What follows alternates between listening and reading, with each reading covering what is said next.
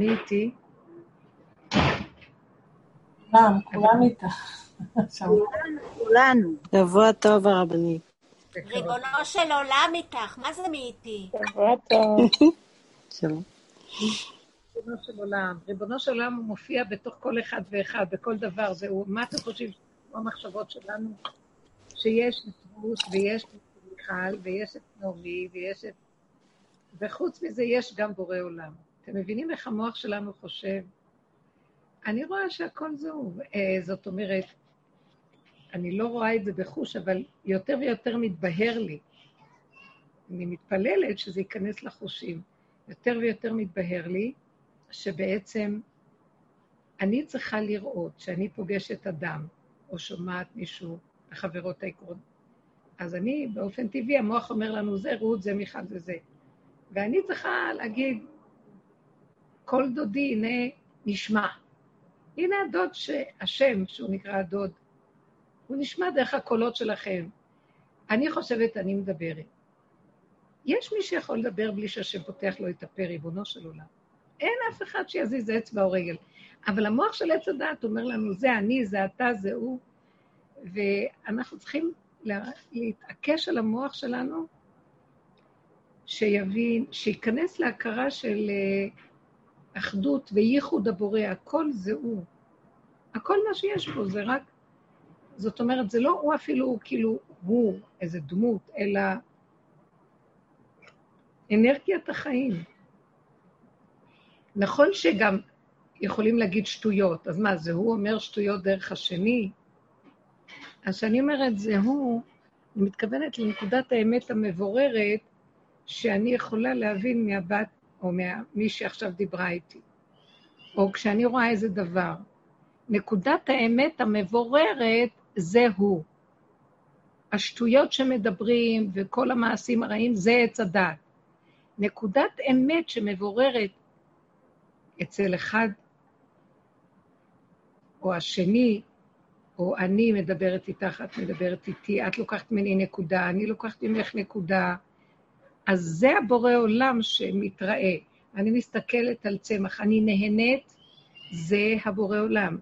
אני אוכלת משהו, הוא טעים לי, זה הוא יתברך. זה הטעם שבדבר. זה הטעם, זה כאילו, מה הסיבה? מה הטעם של הדבר? מה, מה הסיבה של הדבר? זה הסיבה, זה הבורא עולם שנמצא.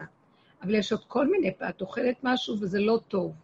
תגידי, זה בורא עולם? קשה להגיד זה בורא עולם, אבל תגידי, זה בורא עולם שנגנב מעץ הדת, ולכן לי זה לא טוב. אז בסדר, אז אני נעצרת ועושה ניפוי, אני אומרת, תמיד זה בורא עולם, אבל התלבש עליו משהו לא טוב. וככה אנחנו צריכים להסתכל על החיים, שהכל זה בורא עולם, רק יש את הדרך הישרה, ששם מתגלה הבורא עולם, כי ישרים דרכי השם, ויש את הדרך של הסילוף והעיקום של עץ הדת, שגונבת את השם. אז עכשיו זה מרגיז אותי, זה מרגיז אותנו, אנחנו מזהים שזה שקר, אסור לנו לברוח מזה. אנחנו מציעים שנעמוד על עומדנו, ונגיד, זה השקר שאני שומעת אצל השני, למה השם? אני כנראה שזו נקודה ששייכת לי, ולחפש אותה ולהתוודות עליה ולהגיד נכון. ומאחרי שאנחנו מכירים ועומדים ואומרים נכון, מיד אנחנו, שמה מתחלפת האנרגיה ונהיה בורא עולם. קידשנו אותו, הרמנו אותו, ביררנו אותו, ונתנו אה, חזרה את המקום לנקודת האמת שנגנבה על ידי השקר, וזה כל העבודה והדרך. אנחנו עומדים עכשיו, אה, אם כבר נחזור לעץ הדת ולמעגל השנה, סוף השבת הזאת הייתה שבת האחרונה של חודש אלול. באמת אין, באמת, אם אנחנו באמת, אין משמעות אם זה היום הזה או יום אחר, אם זה אלול, או אם זה ראש השנה, או אם זה כלום. באמת אין משמעות. אין, כי אין מוח שנותן משמעות. יש מציאות שחיה רגע, ועוד רגע, ועוד רגע. נכון שבדעת, ברקע, אני יודעת שזה יום כזה. אבל מי שחי, שהמוח כבר מתחיל ליפול, הוא לא מתרגש. אני שמה לב שאני, הרגש נופל לי, ואני אומרת, מה ההבדל בין יום זה ליום אחר? ואז אני אומרת, בראש השנה, כמה רעש יש סביב ראש השנה? כמה בהלה? זה הדמיון של עץ הדת גונב אותנו. הוא כל הזמן גונב. הוא גונב ועושה שטויות, ואז יש יום שמח... שיש דין, אז מפחדים, אז יש לנו רגש לפני הדין. אבל באמת, באמת, אם אנחנו חיים לא במקום הזה של עץ הדת, אם אנחנו כבר רואים את האינסופיות שלו, הסזיפיות, שהוא גונב אותנו כל הזמן ומחטיא אותנו ומפיל אותנו, מקים אותנו, מפיל אותנו, ואני בוחרת לא להיות בעץ הדת, אני לא רוצה. אז כל יום יכול להיות אצלי אותו דבר. אבל יש ימים שהשם ציווה בתורה. מה הוא ציווה בראש השנה? תוקעים בשופר. תראו, אז עיקרו של היום זה תקיעת השופר. חוץ מזה, יש לנו, מה, המוח גנב את זה, ועשה מזה תפילות, ועשה מזה חז"ל, סידרו, חכמים תיקנו לנו, לא יודעת אם חז"ל, כנסת הגדולה, תיקנו תפילות, ובמשך הדורות תיקנו, ובראש השנה אומרים מלכויות, סדר מלכויות, סדר זיכרונות, סדר שופרות, תפילה, תפילות ועוד תפילות ופיוטים, ואנחנו, זה יום שיש בו איזו חרדה. אם היינו חיים כל יום את המושג הזה של חרדה מפני עץ הדת הגנב, אז יום ראש השנה היינו תוקעים בשופר. זהו. כי כל יום צריך לחרוד מאימת הדין.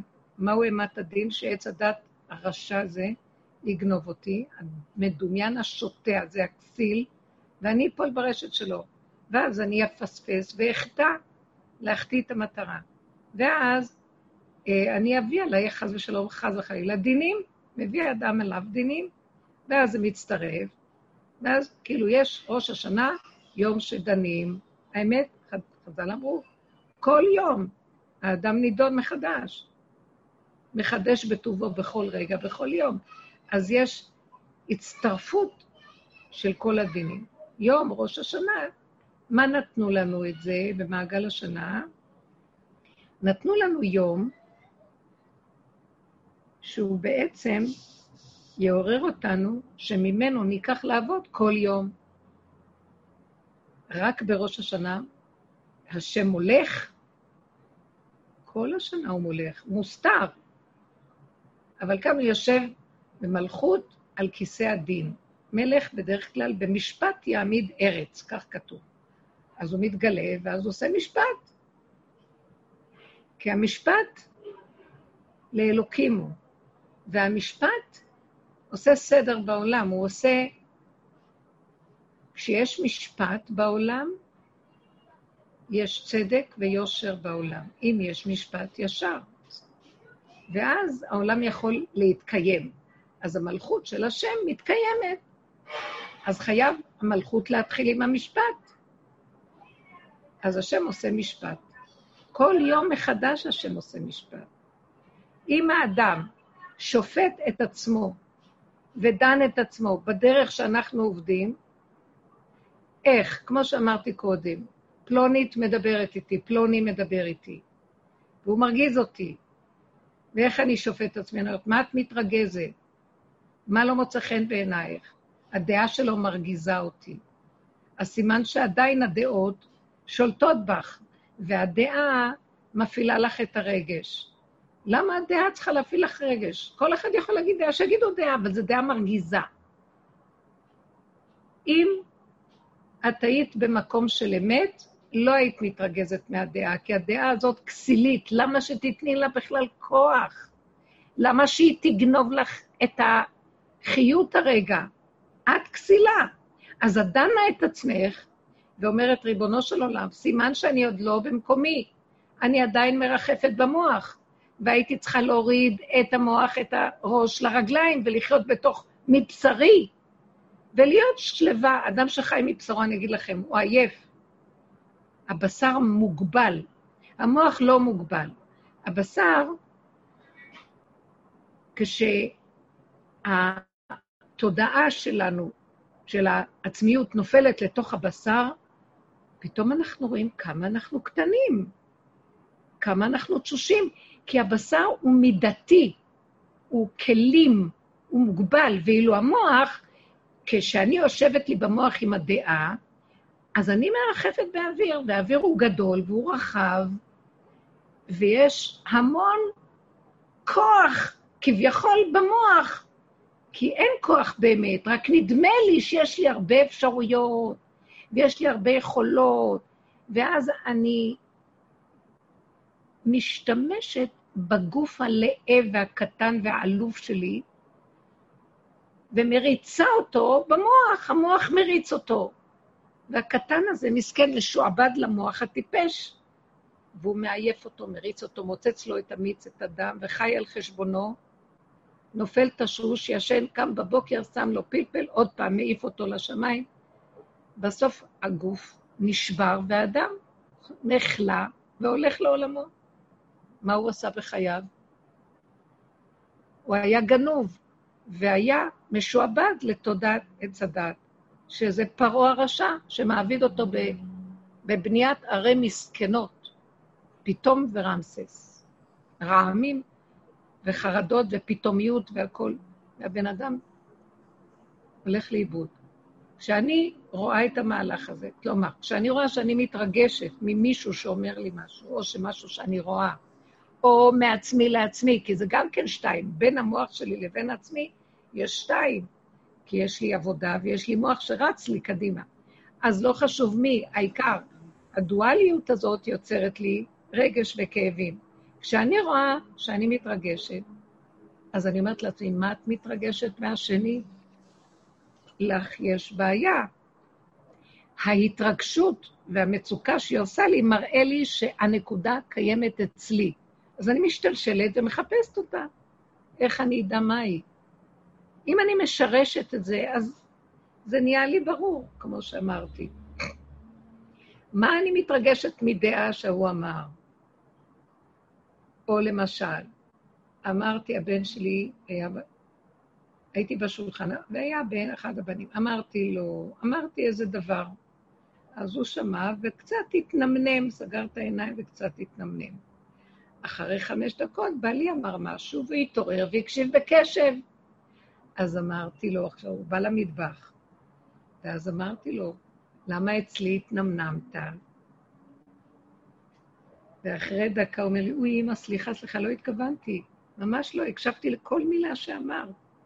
ואחרי שנייה אמרתי לעצמי, תיזהרי לך, שתיה, ברגע אחד שאת תלכי לאיבוד, מה אכפת לך אם הוא סגר עיניים, פתח אותם, מה אכפת לך אם ההוא אמר, לא אמר, שיקשיבו, לא יקשיבו, מה קשור אליך?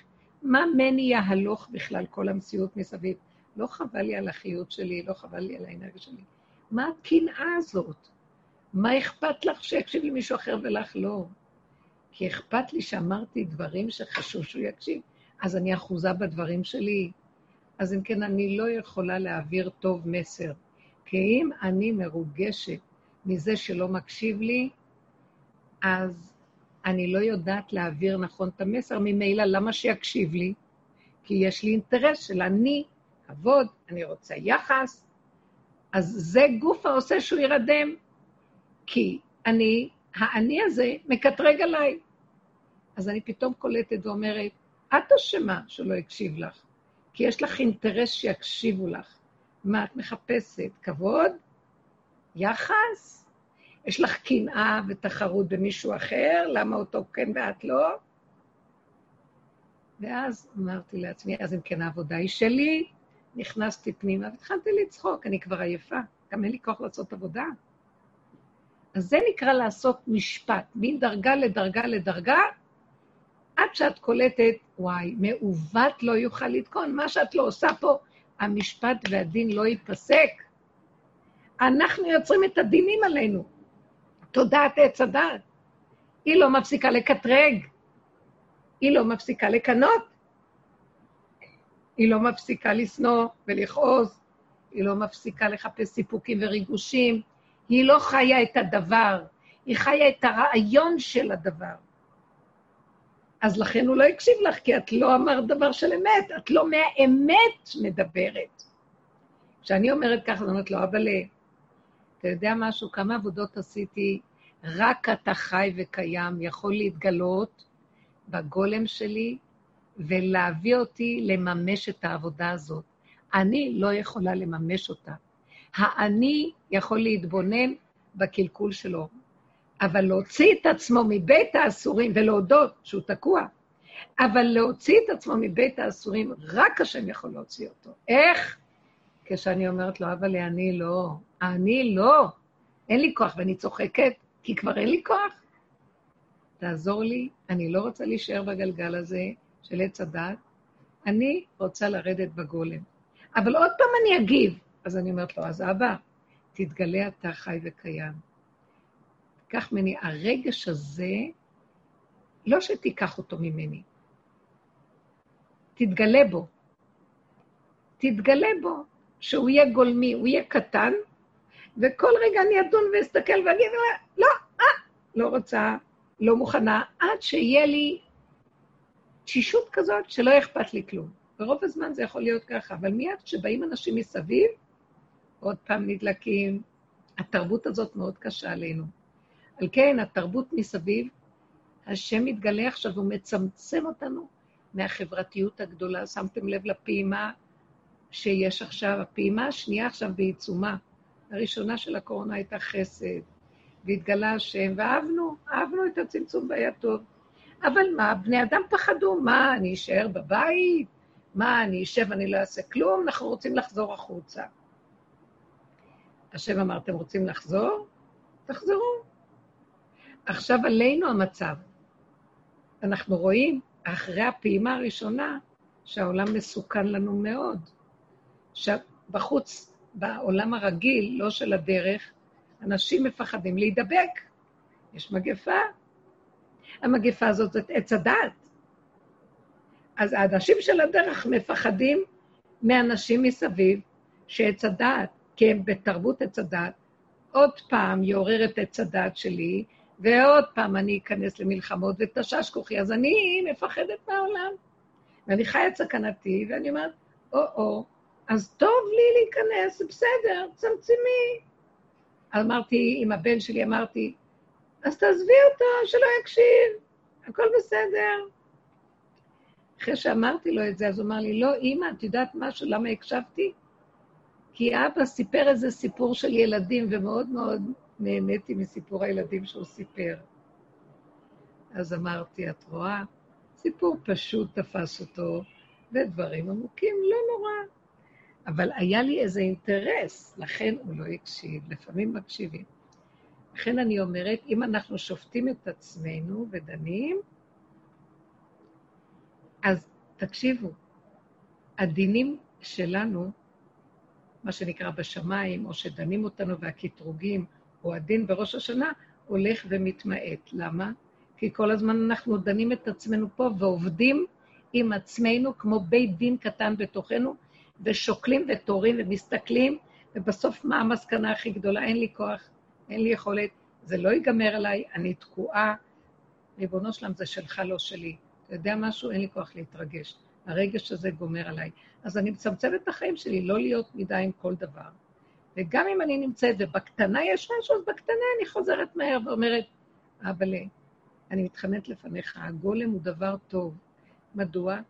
כי רק בגולם אתה יכול להתראות ולהתגלות, ואתה זה שתעשה שהבן אדם יקשיב. אם יש משהו טוב להגיד, אז אני אגיד, אתה מדבר מהפה שלי, בלי אינטרס עצמי, והשני יקשיב, וזהו, ונגמר הטענה. גם אם הוא לא יקשיב, לא יהיה אכפת לי כלום, כי זה לא קשור אליי. אתה מדבר כדי שאתה רוצה שישמעו אותך. אם אתה רוצה שישמעו אותך, יש מי שלא יקשיב, לך אין אינטרסים. אז תתגלה עליי ושים אותי יותר ויותר בגולם. אדם כזה מגיע לראש השנה, שיתאמן על הגולם, כי הוא דן ושופט את עצמו ומסתכל בקטנה, עד שנגמר לו כוח המשפט הגדול, והוא נכנס בגולם. אז על זה אמרו, החכמים אומרים לנו, וכל באי עולם בראש השנה, וכל באי עולם עוברים לפניו כבני מרון. מה זה בני מרון? זה כבשים. אמרה בארמית זה כבשים. כבשים. זנבו של זה בראשו ראשו של זה בזנבו של זה, ומעגל כזה מסתובבים והולכים עדר פשוט, בלי ראש, בלי הרמת ראש. זה לא רק בראש השנה. מי שעובד ככה בדרך, הוא מתחיל להוריד ראש. הוא חייב להוריד ראש. כי הראש הזה, הוא אומר, מה, מי, מו, איך, למה, כמה תופסים אותו, רואים אותו ודנים אותו. למה לי שיראו אותי? עכשיו, זה לא רק בראש השנה, כל השנה. אז כששאלו את רב אושר איך באים לראש השנה, הוא אמר, כמו כל יום. מה כמו כל יום? ראש השנה. וואי, אנחנו באים, ריגושים, סיפוקים, חרדות, אימות, מתלבשים באצטלות, יש לנו ניירות ביד כתובים, מכוונים כוונות. מה יש לכוון? תבוא כמו גולם. מה יש לך לדעת? אל תדע. מה זה תבוא? היום קורה במילא, אתה במילא נמצא, לאן תבוא, לאן תלך? השם כבר סוגר את בתי הכנסיות, סוגר את הכול. נו, בוא נגיד, הלוואי שלא ייסגר, שאנשים ילכו. אבל הוא לא רוצה את הרצינות הזאת של הסדר של התפילות, ושמחפשים אחרי אנשים חשובים שיתפללו, כל מיני כאלה שמתאימים. נכון, זה הסדר היה מאוד מאוד טוב בגלות, בתפיסה הרגילה של החיים של תודעת עץ הדעת טוב. אבל אנחנו רוצים גאולה, ורצוננו לראות את מלכנו. ואם אתם רוצים, ואם כולנו רוצים שהשם יתגלה עלינו, צריכים גולם, הוא לא יתגלה רק על הגולם, משיח הוא גולם. הוא גולם שיורדת עליו חוכמה. הוא גולם. פעם רבי בונה מפשיסחה, היה לו בעל תוקע. שכל שנה היה תוקע לו, הוא היה בבית הכנסת שלו, הייתה לו חסידות, חסידים, והיו תוקעים בשופר, היו תוקעים לו בשופר. אותו שנה, בעל התוקע רגיל לא היה, שהוא כבר יודע מה הרבה רוצה ממנו. הביאו מישהו אחר. אותו מישהו נעמד לו בסילודין, או התיישב, לא יודעת, תוקעים בשופר ומועמד, לא יודעת מה. ואז עושה כוונות, כוונות, כוונות, כוונות, לא יודע, חרדה, כוונות. נתן עליו רבי בוני מפשיסחה את קולו וצעק, טיפש, תקע כבר. מה זאת אומרת? אמר לו, במילים אחרות, ביקשו מאיתנו לתקוע בשופר, תתקע בשופר. לך בפשטות. מי שיכול עם כל הכוונות, זה מידת הדין הכוונות.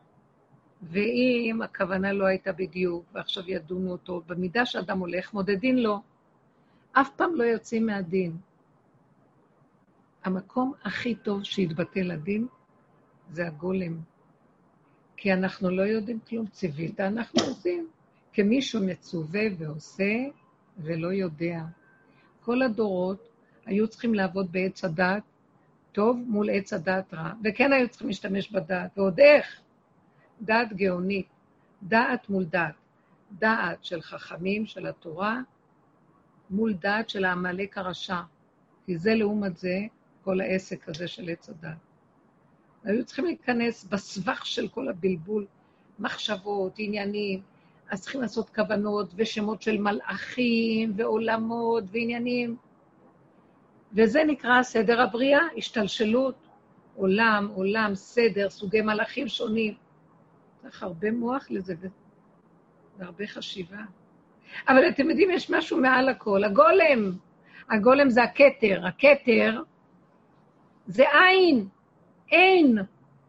אתם יודעים שמשם מתגלה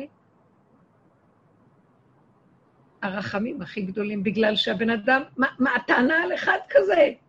אבל אם האדם אומר, אבל אני יודע, משתמש בדעת, דנים אותו כפי שהוא יודע. ידע טוב, גם ימצאו שם משהו, אין אחד שיגיד, אה, זיכיתי לבבי, ואין צדיק בארץ אשר עשה טוב ולא יחטא. אין, לעולם לא ייגמר הדין. אנחנו צריכים להיות כבר מרוסקים, עייפים, הדורות שושים. אגיד לכם את האמת, מעטים אולי אבל הרוב עוד נראה עם הרבה כוחנות, למרות שכבר הכוחנות נופלת. יגיע דור שממש, אני רואה כבר את הילדים הקטנים עכשיו, זה הדור הבא. לא רוצים כלום, לא רוצים ללמוד, לא רוצים לדעת, לא רוצים להבין, לא רוצים כלום. הם עומדים, ואני לא מדברת אצלנו, אצלנו עוד נורא יש רצינות, בעולם החרדי של התורה יש הרבה רצינות. בעולם בחוץ, הילדים בהפקרות, מסתכלים במחשב הזה, לא רוצים להוציא את העיניים מהמכשירים. אתם יודעים מה שהמכשיר הזה עושה להם? הוא אוכל להם את המוח. יותר טוב, הוא אוכל את עץ הדעת. זה עץ הדעת, המכשיר הזה, זה המפקדה של עץ הדעת. אוכלת את העץ הדעת של הילד, עד שהוא מתרוקן ונהיה גולם. הוא גומר את המכשיר, אין לו כלום, הילד גולם. ילדים, הדור הצעיר הם כמו גלמים, אין להם שום כלום מעצמם. שם הם, אין להם כלום, הם ריקים. השם יתגלה על ריק כזה יותר מהר ממה שעל מלומדים של עץ הדת. עכשיו נחזור ליום הדין. אנחנו צריכים להיזהר מלבוא עם ישות ביום הדין, ישות של יודע, של מבין, של צדיק, שעושה תשובה, של... נגמר כבר לעשות תשובה, גם לעשות תשובה כבר אין כוח. אין כוח לעשות תשובה כבר. אתם יודעים משהו? גם לעשות תשובה כבר לא צריך. זה נקרא, זה התשובה שכתוב פרשת ניצבים, שחז"ל אמרו שזה פרשת התשובה. מהי התשובה שם? ושבת עד השם אלוקיך. התשובה היא, תשובו להשם, תשובו להיות גולם, כי רק שם יכול להתגלות השם. מה זה לשוב להשם? בעולם בגלות אומרים לנו החכמים, הלוואי אותי עזבו, השם אומר, ותורתי שמרו. לכו, תעשו מה שהחכמים אומרים לכם, מה שהדת אומרת לכם, מה שהם שוקלים ותורים, מבררים ומראים לכם את הדרך אשר תלכו בה. וכל אשר עשית ככל אשר יורוך, אפילו על שמאל שהוא ימין, ועל ימין שהוא שמאל, הם יודעים יותר להראות לך. יגיע איזה שלב שהבן אדם יהיה כל כך תשוש, עייף, מבולבל מכל הדרכים, כי לא נגמר לו, מה שלא אומרים לו לעשות, הוא גם רואה שזה לא, לא מקבל ישועות מזה. הוא הולך, הוא עושה, הוא רוצה לעשות מה שאומרים לו. פתאום הוא מגיע לכזה עייפות ותשישות. הוא מוכרח להיכנס לדרך שלנו בסוף, והוא עוזב את הכל. הוא לא, לא רוצה לרוץ אחרי שום דבר, ובשר שלו יגיד לו מה לעשות. הגבול שלו, הגולם שלו יגיד לו. מה הוא יגיד לו? אתם יודעים מה הגולם יגיד לו? אני לא יודע. אני לא יודע. באמת, מישהו יודע משהו? גם אם נדמה לנו שאנחנו יודעים, זה ברובד מסוים של הידוע, הידיעה. אתם יודעים שיש ידיעה הרבה יותר גבוהה ממנה, שיכולה לבטל את כל הידיעה שלמטה. אין לה דבר סוף. והחכמים הכי גדולים אומרים את זה, הם חקרו ויודעים ועשו, ומה לא חקרו? ובסוף מה אמרו? תכלית הידיעה שלא נדע. כי התכלית הכי גבוהה, שלא נדע כלום. כי כל מה שאנחנו יודעים, נדמה לנו שיודעים אחרי רגע בא משהו, אומר, לא, אתה לא ידעת, זה עוד לא מתחיל, בוא תראה, יש משהו יותר. אז זה לא נגמר. וכמה רצינות אחרי, אנחנו אחרי הדעת שלנו, שכבר השגנו, אנחנו יודעים, ואוחזים בה, כאילו, אה, אנחנו כבר יודעים, אנחנו מבינים. פתאום יצוץ משהו אחר, לא, עוד לא התחלת, יש משהו יותר מזה. זה מייאש. אז אם כן, תתייאש עד שיתייאשו מן הגאולה. כל רגע מחכים לגאולה, מחכים, אומרים, זה אומר, הנה היא באה, זה אומר, הנה, הנה, הנה, הנה. דורות היה ככה. אני התייאשתי מהגאולה. מהגאולה של הדור, שאומרים, אני התייאשתי. הבנתי שהם לא יגידו לי מתי הגאולה, ואף אחד לא יודע. ואף אחד לא יודע עניינו של משיח כלום. אתם יודעים מה ראיתי? הכל פה אצלי. לא יודעת. אני לא רוצה לדעת שום דבר. אני לא יודעת. וכשלא יודעים, כי כשאת נכנסת פנימה לגולם, הגולם מאוד מוגבל. הוא בא לדעת משהו, חוטף מכה. כל פעם שאני חושבת שאני יודעת משהו, אני מקבלת ביזיון. כל פעם שאני באה להגיד משהו וזה, הוא נרדם לי. כל פעם שאני עושה זה, אני לא אתחיל לספר לכם את כל הביזיונות. לבסוף אני אומרת, אתה יודע, מאיפה מתחילים בכלל? לא יודעים כלום. כי אפילו אם אני יודעת, האני יודע, אז הוא גונב. אז איזה מין דעת זאת? ישר מחפש כבוד, אינטרס, איזה אצטלה של משהו, מדרגה, הרגשה, סיפוק. אז הדעת הזאת, גנבתי אותה. היא גנובה. אז מה היא יכולה להועיל לי? אין בה קדושה. יש בה משהו ערמומי שמסתתר מאחוריה, שרוצה לעצמו משהו. אם כן, מה מני ההלוך? בשביל מה אני צריכה את זה? כי ידונו אותי גם על זה. מילא לא אכפת לי לשבת, ליהנות, לשקר על ימין ועל שמאל, להיות מלך, לגנוב את כולם, כי אני יותר חכמה ערמומית. אבל נחטוף, יהרגו אותנו על זה. האיסורים של החיים יגמרו עלינו. אתם לא מבינים? אוי לנו מיום הדין והתוכחה. אנחנו לא נוכל להכיל את זה, ועל כן הכי טוב הגולם. והגולם מרחמים עליו, כי הוא לא יודע. ישר אומרים לו, טוב, טוב, תעבור, תעבור. לא יכולים לעמוד בדין. רבי שמעון בר יוחר, למה נוסעים אליו למירון בראש השנה? כי הוא הפרקליט הכי טוב. למה? מה הוא? הוא אומר, אני יכול לפתור את כל העולם מהדין. איך הוא יכול לפתור את כל העולם מהדין? בזכות שלו כמובן, אבל באיזה צורה הגיונית? הוא אומר, השם, אף אחד לא יכול כלום. למה להמשיך לדון, לדון אותם? הם תקועים. הם חושבים שהם יכולים, אבל הם באמת לא יכולים. אז אל תדון אותם ביכול. אתה רוצה שיגידו לא יכולים? אני אגיד לך בשבילהם. אף אחד לא יכול, גם אני לא יכול. אני יצאתי מהמערה, כך אומר רבי שמעון, אחרי 12 שנה, שהייתי מרוסק בתוך האדמה ערום, כביום מבלדי. אין לי לא בית, לא כלום. אוכל חרובים, לא כלום. לא, אין לי מציאות. יצאתי מהמערה, ראיתי אנשים שחיים בטבע רגיל, מנותקים מהבורא, וחיים טבע. ואז אני לא יכולתי לסבול אותם. נתתי בהם את עיני, היה קדוש, ונשרפו. ואז השם אמר לו, תחזור למערה, תחזור למערה. כל כך הרבה שנים אתה, אתה לא חי אפילו, ואתה מוציא, הוצאת את עצמך וישר הגנב גונב אותך. אתה קדוש יותר מהם. עזוב אותי, עזוב את עולמי. מה, אתה רוצה להחריב לי את עולמי? תדאג לעצמך. שמור על העיניים שלך ואל תחריב לי את עולמי. יש כאן הכל בכל מכל כל. מה הוא לימד אותו?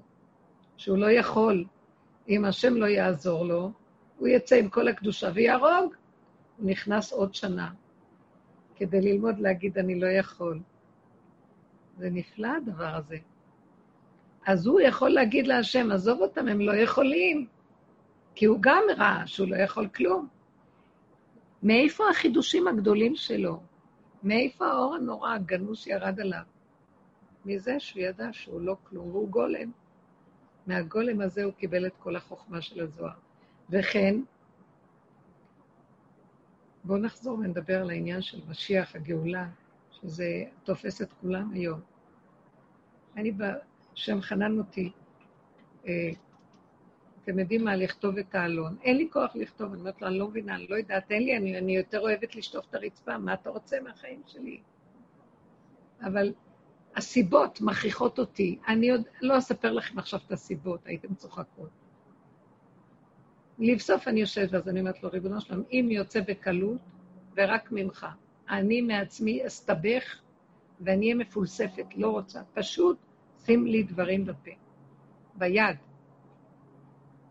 ואז מה שיצא לי מהפרשה, אתם אולי קראתם את זה, אבל אני רק אחדד נקודה או שתיים. העולם הזה זה עולם התיקון.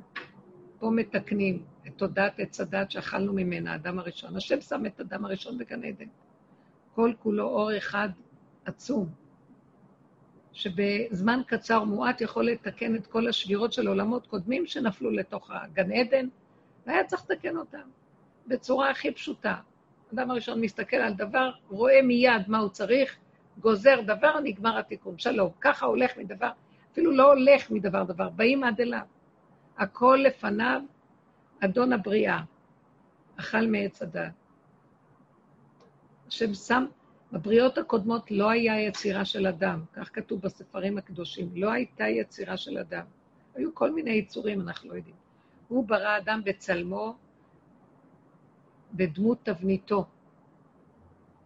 הוא ברא אדם שיהיה גולם והאור האלוקי בתוכו.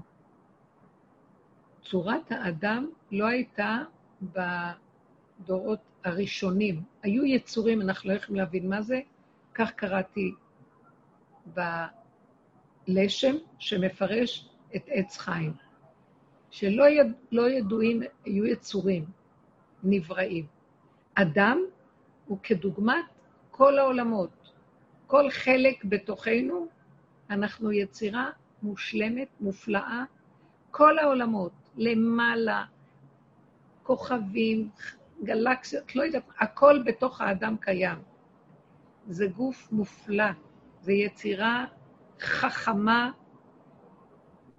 מדהימה, שאי אפשר בכלל, אם היינו רק מבינים, הבחוץ והבפנים שלנו, כל האיברים, כל החלקים, עולמות שלמים, כל העולמות, עד אין סוף, הכל כלול באדם. והאור האלוקי יכול להיכנס בו. אם הוא נשאר נקי, אכל מעץ הדת, יצא ממנו האור, לא יכול לתקן את העולם. בזכות האבות הקדושים, השם אומר, מהאנשים האלה יצא זרע שמהם אני בורא עם.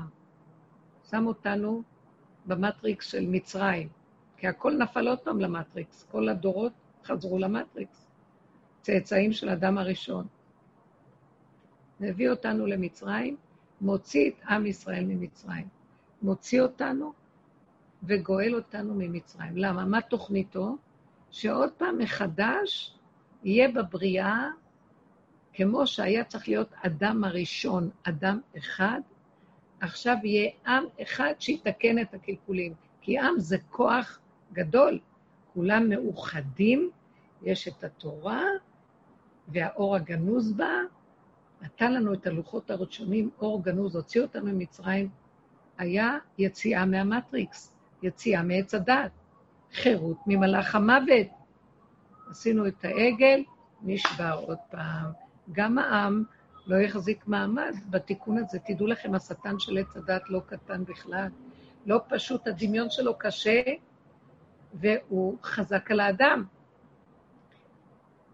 מה לא קלקלו לפני השם, ו-40 שנות המפרט היו צריכים להיכנס אחרי יציאת מצרים, קבלת התורה, תוך שלושה ימים להיות בארץ ישראל, וזהו הגאולה. משה רבנו יכול היה להיכנס איתם, נגמר התיקון הכללי. תראו מה קרה. נכנסו, קיבלו את הלוחות השניים, בתוך עץ הדת, אנחנו כל הזמן בתוך עץ הדת. מה לא עשינו? הכנסנו לפני השם כל הזמן עבודות זרות, גם כל מה שהוא אומר לנו בתורה לא קיימנו, למה? השארנו את העמים סביבנו, והם הפכו לנו להיות לרועץ, שלטו בנו, והציקו לעם שיושב בארץ ישראל. ואז היו, נהיו גלויות. יצאנו לגלויות, חזרנו עוד פעם גלויות, חזרנו. הנה, אחרי אלפיים שנות גלות חזרנו לארץ. חזרנו לארצנו בנויה לתפארת. אבל יש כאן בלבול מאוד גדול, אנחנו לא הולכים. מה התורה רוצה מאיתנו? להיזהר מתודעת עץ הדעת, להישמר. גם התורה שכל כך הרבה חוקים יש בה, לא צריכה הייתה להיות כל כך הרבה חוקים. בגלל הדעת שהיא הסתעפה, אז גם התורה הסתעפה. הכל עכשיו, התורה נכנסה לאולם המראות, שאנחנו לפעמים מדברים על זה. וגם אולם המראות, ככה הוא מראה לנו את התורה, מלא עניינים, מלא מלא פחד, חרדה, עם האולי והאבל ואם ופן ואנחנו צריך לברר, ואחרים מבררים ומבררים, וזה אומר בחוב וזה בחוב, ואין הלכה פסוקה כמעט. מלא ספרים, מלא זה, יש הלכות, אבל לא ברור. אין בהירות, נגמר. אין פשטות, אחדות, נקיות, אין מוח. ואז הכל ברור, כל אחד יודע מה הוא צריך לעשות. הוא ידע בדיוק מה הוא צריך לעשות. כי מתוכו התורה מדברת איתו, והגבול שלו מראה לו מה הכי מתאים לו לפי חוק התורה.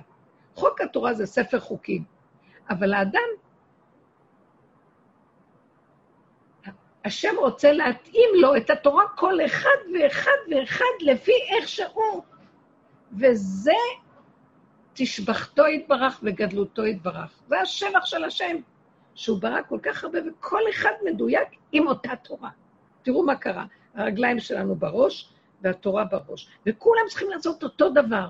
אחד מציץ על השני, ואחד מפחד מהשני מה יגיד, וכל אחד מחקה את השני, ויש צדיקים מפורסמים, ויש כאלה שלא, ויש כל מיני מדרגות. גיהני גיהנום.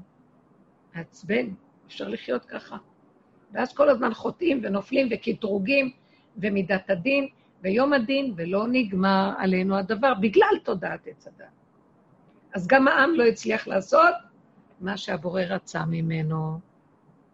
משה רבנו התייאש, אבל משה רבנו זהו, בגללה, בגללנו הוא לא נכנס לארץ ישראל. לא יכול היה להיות התיקון הכללי. אתם יודעים מה שעץ הדת עשה לבני אדם? תסתכלו ותסתכלו בכל הספרים, לא רק הספרים של 40 שנות המדבר, מה שכתוב בתורה. לא היה רגע מנוחה. כמה המידות הרעות השתלטו. המוח של עץ הדת שדד את הבן אדם, והטעה אותו, והפיל אותו, וקטרג עליו, ונטל את נשמתו. אתם יודעים כמה מגפות היו במדבר, ב-40 שנות המדבר, וכמה מתים מתו במדבר? כל פעם מתו אנשים. כל פעם מדבר זה, מדבר אחר, חללים חללים. רק הצאצאים הצעירים נכנסו לארץ ישראל. נכנסו לארץ ישראל, מה קרה? השד היה גם שם. לא עשו את מה שהשם אמר להם, לא אה, השמידו את העמים שהשם אמר להם, והתערבו בגויים וילמדו במעשיהם, ועבדו עבודות זרות, ועשו הרבה שטויות, תסתכלו בספרים, בספר יוש... בימי יהושע עוד היה בסדר, אחר כך שופטים, שמואל, מלכים, תסתכלו בכל המלחמות, גלויות, גלות בבל, החריבו את הארץ. נחמיה ועזרא החזירו את העם אחרי הגלות הזאת, ניסו עוד פעם לבנות ולשקם. עוד פעם עשו צרות ובעיות. מה שהיה פה, בחורבן בית שני, השואה הייתה קטנה לעומת זה. עוד פעם גלויות. חזרנו לארצנו אחרי אלפיים שנות גלות. אנחנו נמצאים בארץ. אתם יודעים שאנחנו יכולים להחריב את הארץ הזאת עם עץ הדת? אנחנו כבר בחורבן, אתם לא מבינים מה קורה פה? אם השם לא יעזור לנו פה. אלה שעושים את העבודה ומכריחים את עצמם להיות גולם. תהיו גולם, ירד כאן השם ויציל את המצב, כי הכל מבולבל. זה כסילים, הדת כסילים שולטת פה. עשו בדיוק הפוך מה שהשם רוצה מאיתנו. השאירו פה את הערבים ואת כל הגויים ואת כל הזה. העולם, אנחנו מלא, מלאים גויים פה, אף אחד לא יודע בכלל אה, מי הוא יהודי כמעט. מאוד לא פשוט. בזמנו, אמרו הרבנים, בזמנו, צדיקי הדור, עוד בדור של הסטייפלר, זצ"ל, אמר שכל אחד יעשה לעצמו, כל משפחה תעשה לעצמה ספר יוחסין, שיחפשו וזה, כי עוד מעט לא, יהיה, לא ידעו מי כאן יהודי באמת. זה לא פשוט. הכל מעורבב. חירות האדם השתלטה, והסודנים צריכים לקבל זכויות, לפחות כמו היהודים, אם לא יותר. מה? יותר מהיהודים. באתי להגיד לך טוב. לפיליפינים יש זכויות יותר מיהודים, אתם לא יודעים איזה זכויות יש להם. אי אפשר בכלל לבקש מהם לעשות עבודה, כי יש להם זכויות. אנחנו במצוקות. נשארנו כאן במצב שאנחנו לא יודעים מה לעשות, תראו כמה אנטיפדות, כמה צרות וכאבים. לא היה צריך להיות כל זה. לא, אנחנו הבאנו את זה על עצמנו. התודעה המשוגעת הזאת. כי אין יראת אמת, אין עבודת אמת. לא מקשיבים למה שרוצים מאיתנו. אין. אז uh, זה מביא, אז אנחנו בתהליך של חורבן. חורבן, זה ברור, תודעת עץ הדת וכל השלטונות והממסדים שלה, היא הולכת ליפול, זה ברור. ואז מי יציל אותנו? רק משיח. משיח, בואו ניקח את דוד המלך, שזה שורש משיח. מה הוא עשה שהוא כן יכול להציל אותנו? למה האדם הראשון לא יכל? ועם ישראל לא יכל. מה משיח יכול? מאיפה? אתם יודעים למה? תקשיבו לסוד הזה. פשוט. כי עם ישראל לא... אדם הראשון לא יכול היה להגיד, אני לא יכול. כשהוא אכל מעץ הדת, אז הוא יכול להגיד, לאחר מה יעשה? הוא היה יכול להגיד, ריבונו של עולם, לא יכולתי שלא לאכול. עכשיו משאכלתי אני תקוע, תעזור לי. לא, הוא הצטדק, האשים את חווה, ואמר, כיסה את עצמו.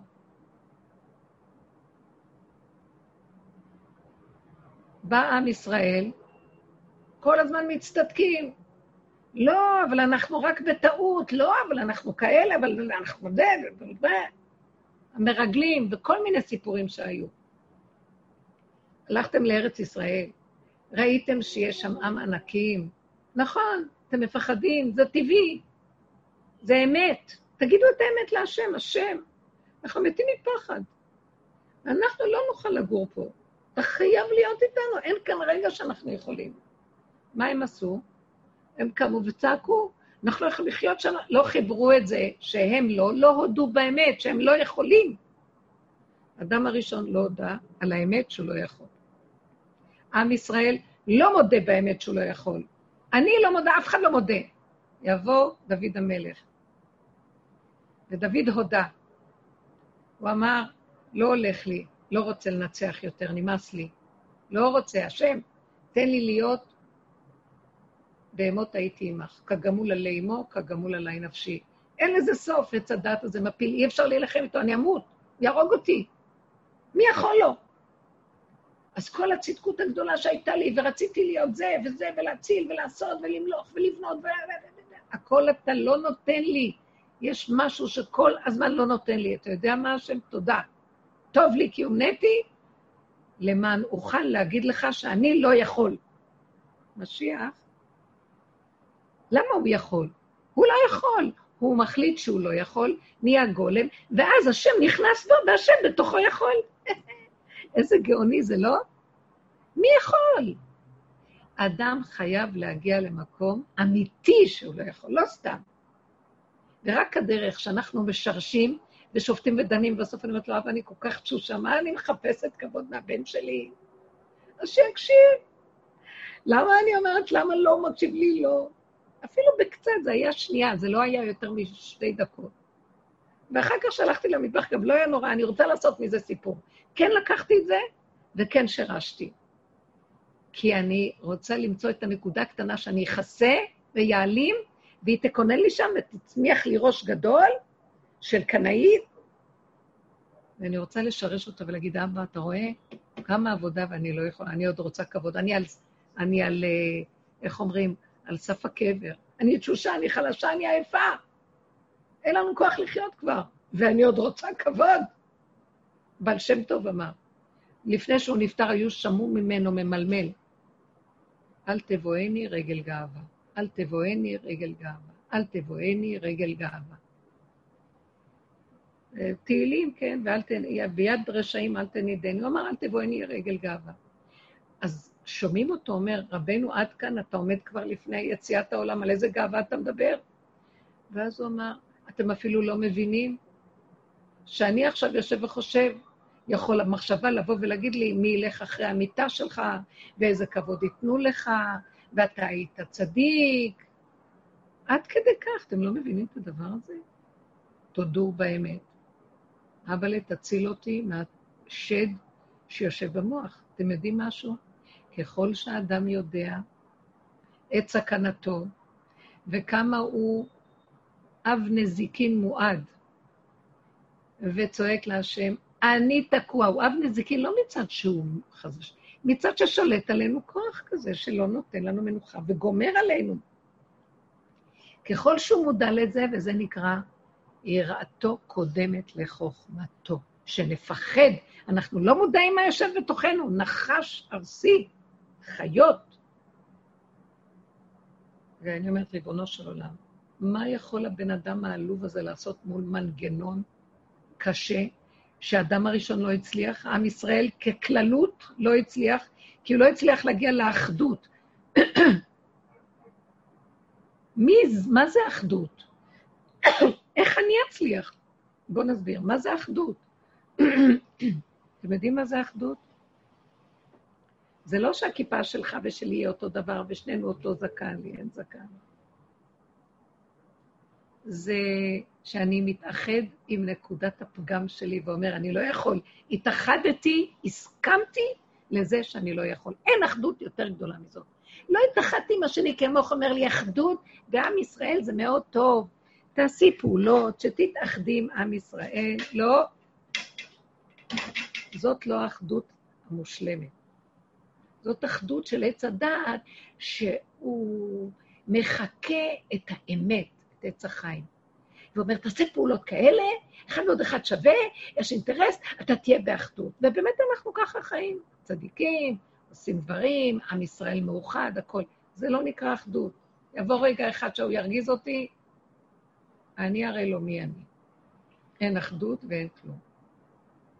אני אגיד לכם מהי האחדות הכי אמיתית. אני לא אומרת לכם ממני. זה ברור מהעבודה הזו. איך? כמה שלא עובדים לא יכולים להיות מאוחדים. כי עץ הדת מפריד אותנו כל הזמן. הוא יסוד הפירוד ורשות הרבים. ורק היחידה שבאדם היא רשות היחיד והיא האחדות. אז מה אדם צריך להגיד? אני לא יכול להיות באחדות. אני פגום, הפגם שלי של עץ הדת גומר עליי. אתם יודעים משהו? ריבונו של עולם. אני משלים שאני לא יכול להיות באחדות. רק אתה תעזור לי. אני מסכים שאני לא. חטאתי נגדי תמיד. יותר טוב לי להיות בהמות עמך. יותר טוב לי להיות גם מול גולם עלי אמו, מאשר להיות ברדעת שמרים ראש, כי מיד שם אני אפול. אני אפול ואני אשחק אותה אחדות. אין אחדות בכלום. שקר. האחדות האמיתית היא להודות שלעולם אני לא יכולה להגיע לאחדות, כי שולט עלינו הכוח הזה. ועל כן להודות באמת היא הדרגה הכי גבוהה. ושם השם שומע, מודה ועוזב ירוחם. הוא מכסה פשעיו והולך לעץ הדת, לא יצליח, וזה כל העבודה שלנו. וזה מה שעשה דוד המלך, ולכן הוא יסוד משיח. ומה שהשם רצה לכרות ברית עם עם ישראל, שלא הלך. עם אדם הראשון לא הלך, עם עם ישראל כאומה שלמה. אמנם הברית לא תופר, ותמיד אנחנו, הברית היא אין בה טעם וריח, ואנחנו תמיד בהבטחה שלא יעזוב אותנו. אבל אנחנו לא יכולים לגאול את עצמנו, ומחכים למשיח. מה הוא אמר לדוד המלך? כל כך אהב את העבודה שלו, כל כך אהב שהוא הגיע לתכלית שאף אחד, אף צדיק, לא הגיע למדרגה הזאת, של להגיד, אני לא יכול כלום. באמת, באמת, ראש באדמה. כל פעם שהרים את הראש מהאדמה, השם שם לו את הראש באדמה, כדי שהוא ידע מבשרו שהוא לא יכול כלום. ואם אין השם מרים אותו, אז הוא לא יכול כלום. וגם כשהוא מרים אותו, זה לא הוא, זה רק השם. והוא חי את זה בחוש, הוא חי את הריק ואת העין שלו בצורה מוחלטת, ובלי להישבר. הוא לא נשבר מזה. כי ההפך, נהיה לו שם מנוחת הנפש. נגמרו לו האינטרסים והרצון למדרגות והרצון להיות משהו, וגם רצון להיות מלך. איך הוא אמר לשימי בן גרה הנח לו? השם אמר לו, כלל. מה... אה, שר צבאו, זה לא היה יואב, אבל אחיו של יואב, בן צרויה, אה, אומר לו, אני, הוא, הוא בן מוות, שימי בן גרה, מקלל מלך מצד דין תורה, צריך להרוג אותו. אומר לו, הנח לו. הלוא השם אמר לו, כלל. איזה מלך יגיד ככה? כי באותו רגע נגמרה לו המלכות, אין לו כלום, ריק, שקט. אני מקבל עליי מה שהשם שלח לי, כי באמת אין לי את מי לדון, אין את מי לשפוט. בסוף הוא כן, לטובתו של שמי בן גרה, כי אז הוא, לטובתו, השאיר ירושה לשלמה המלך להוריד את שיבתו בשאול יגון, ביגון שאולה. זאת אומרת, להרוג אותו. למה? כי עברו עבר זמן וכבר לא היה לו את האינטרס האישי של הנקמנות האישית, ורק לטובת נשמתו שלא תתגלגל בכף הקלע, כי הוא מורד במלכות, כי הוא קילל מלך, אז אוי ואבוי מהדין. הוא ריחם על נשמתו ואמר לו, אתה תגזור עליו לבית הדין דין מוות. מצד המוות הזה הוא יכפר, מיתתו תכפר בעדו. וזה מהלך אחר לגמרי. אז דוד המלך התהלך עם תחושה של לא אני, אני לא. אפילו אני לא אשתמש בכתר מלכות ואגיד, אני מלך, אני לא אצטדק. כי זה, אני רואה את הגניבה של האינטרס שלי מאחורי זה שאני, פגעו בי אישי. נכון, אני אגיד, מדין תורה מגיע להם, אבל אני עדיין נגוע. אם כן, לא יכול. אני לא יכול, לא יכול. אני לא מגיב. הוא האדם היחידי שהגיע למקום הזה, והוא התאחד עם הלא יכול שלו. אתם מבינים מה זה להתאחד עם הלא יכול? בנות אהובות. הדיבור הזה לא רק אליכן, זה הולך בכל המקומות, אני אומרת לכם, הדיבור הזה לא... סליחה, רגע, מתי זה מורד במלכות מ- מעץ הדעת, ומתי זה מורד במלכות בעץ החיים? למה זה נמשך כל כך הרבה דורות? איך שזה? אז זה היה ככה. למה למשוך דורות קדימה? זה חשבונות וחישובים של עץ הדעת מורד במלכות. מה זאת אומרת? לא הבנתי. המורד במלכות זה השיפוטיות הזאת של טוב ורע, יש מורד ויש לא מורד, ואחר כך לגרור את זה כמה עוד, עוד, עוד שנים, זה, זה, זה שוב עץ הדעת. זה שוב עץ הדעת. נכון, לכן זה שוב דוד. חשבונות וחישובים. לכן מצד עץ הדעת, כשיש, כל התורה כרגע היא מצד עץ הדעת. אז מה זה מצד עץ הדעת? לא מחפשים שהבן אדם יחפ... יבדוק ויראה אם באמת הוא מרד במלכות. אם הוא קילל מלך, מרד במלכות. עכשיו, המלך שמר... שקיללו אותו, יש לו אגו. הוא משתמש בדין תורה ואומר, הוא מרד במלכות. דוד המלך אמר, כן, הוא מרד במלכות מדין תורה, אבל עדיין אני מרגיש שאני משתמש בדין תורה, ויש לי עליו נקמנות, שהוא קילל אותי, ואני משתמש בדין תורה, הוא מצטדק שהוא צריך למות. זה לא אמת, שמעת? אז הוא הוציא את כל המהלך של התורה מעץ הדת, כי הוא עבד בדרך שלנו. הדרך הזאת שייכת ליסודו של דוד המלך. הוא עבד בדרך ואמר, זה לא אמת. יחפש את האמת לאמיתה. לא רק את החוק של, של התורה, החוק ביחס אליי. החוק ביחס אליי, רגע, רגע, רגע, החוק, נכון, אבל אני עוד מתנקם. אם אני מתנקם, אני משתמש בחוק להצטדק, ואז יש לי מה שנקרא נקמה מתוקה, זה לא תורת אמת. כל זה אני מבינה. צריך לגמרי מצד דין תורה, שלא יהיה אכפת לי כלום, ואני אקיים את הדין תורה. לכן, רק כששלמה, לפני שדוד המלך נפטר, הוא אמר לשלמה, כבר לא היה לו נגיעה ולא כלום. את מבינה? ככה אנחנו צריכים לעבוד. הוא היחידי שהודה שהוא משתמש, אנחנו חיים בתורה, ויש לנו מלא נגיעות. אבל אם ומספיק- אין לו נגיעה, מי הוא שהוא מחליט להוציא להורג? מישהו, שישאיר לקדוש ברוך הוא. מה זה משנה אח- אחרי מותו שיהיה משהו? כי כל לא, לא. עוד זה קורה, לא. קורה לפני מותו, זה אומר ש, שבדקה ה-90 שלמה לוקח נקמה. רות, את מפספסת נקודת אמת. אני אגיד לך. התורה היא תורת אמת. כשאדם משתמש בתורה, הוא צריך שהתורה תהיה תורת אמת לאמיתה. כי התורה היא חוק. ברגע שהיא נכנסת ביסוד האדם, עכשיו, שהוא, בוא נגיד, אין לו עץ הדת, אז התורה מתקיימת בו כגולם, אז היא תורת אמת לאמיתה. אכלנו מעץ הדת, ושולט עלינו המוח הזה, ויש לנו את התורה שהיא תורת אמת. אבל המוח הזה שולט עלינו, זאת אומרת, מה אומר חוק התורה?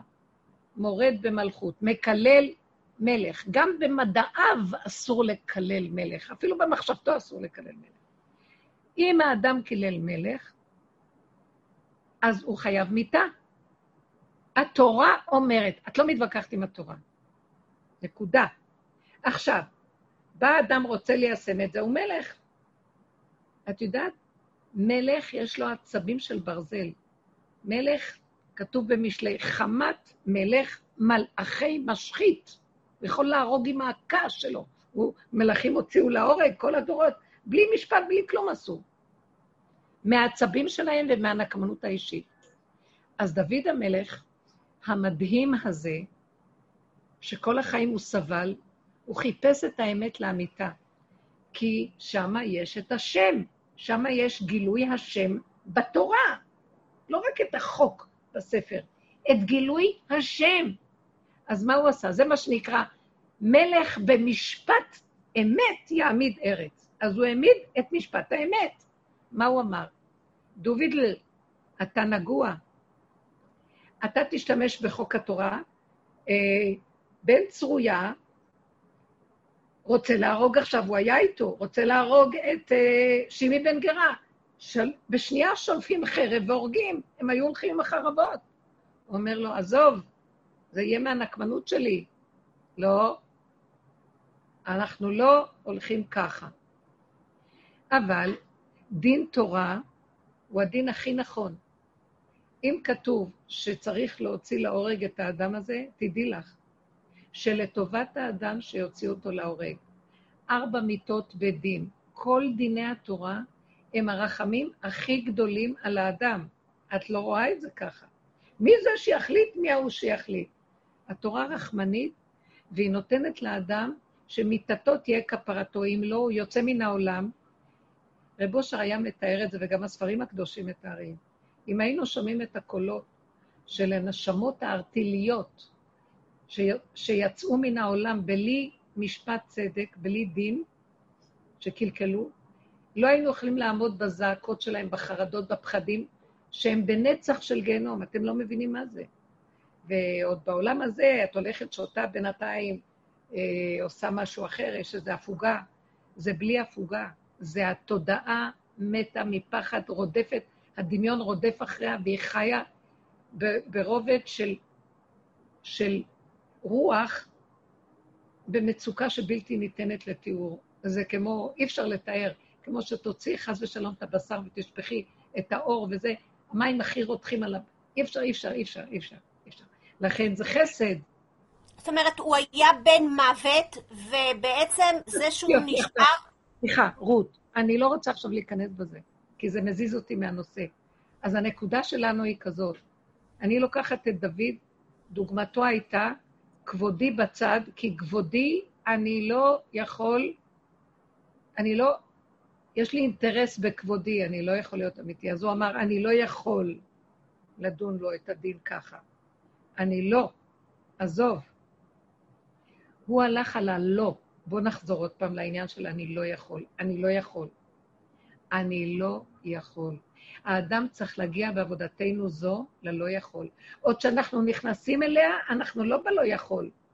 אנחנו עושים תשובה על תשובה. אנחנו כבר לא נלחמים מול הטוב, מול הרע, ומתגברים עליו, אנחנו צדיקים. כי לא הולך לנו. אלה שלא הולך להם, השם מביא אותם ומראה להם, תרדו מה, מהגל הזה, תראו, תרדו מהרובד הזה, זה לא ילך. תיכנסו למהלך אחר. מה המהלך? תתבוננו בשורשים של עצמכם, אתם רקובים. אם אתם רוגזים, אתם כועסים, אתם מקנאים, אתם מפחדים, אתם חרדים, אתם... אה, כל תנועה של רגש, של, של טבע, מידה, אתם תתבוננו בה ותראו כמה אתם מכוסים. מה שכתוב, ירדה פלאים. ירדה פלאים, כתוב נורא ירדה, הרבה ירדה. מה זה המילה פלאים? פלא זה מכוסה, בדבר המופלא ממך אל תדרוש. אנחנו מכוסים, ירדנו, תרדו למטה ותראו כמה אנחנו מכוסים, תרדו פלאים. פלא מה שנראה שם. אנחנו מכוסים, שקרנים, רמאים. ודוד המלך, שהוא עבד בדרך הזאת, כל הזמן חיפש את עצמו. שרש בחורים ובסדקים, כאילו חי בפסח, כל הזמן עם הנר דולק בחורים ובסדקים. הוא אומר, הנה חמץ, הנה שאור, הנה מחמצת, הנה גאווה, הנה נקמנות, הנה רישות. זה אני, זה לא השני, השני רק שלחו לו אותו, שלחו לי אותו כדי שאני אראה את עצמי. הוא עשה תשובה על תשובה, הוא העמיד, הקים עולה של תשובה. תשובה של תשובה של תשובה של תשובה, שבסוף הוא הגיע למסקנה, וואי, וואי, וואי, מה אני אחפש את השני או את השלישי או את העולם? אין מתום בבשרי. אם כן, אני חוזר לאחוריי, וריבונו שלם, אני לא מחפש אף אחד. גם את עצמי כבר אני לא מחפש, כי אני תקוע.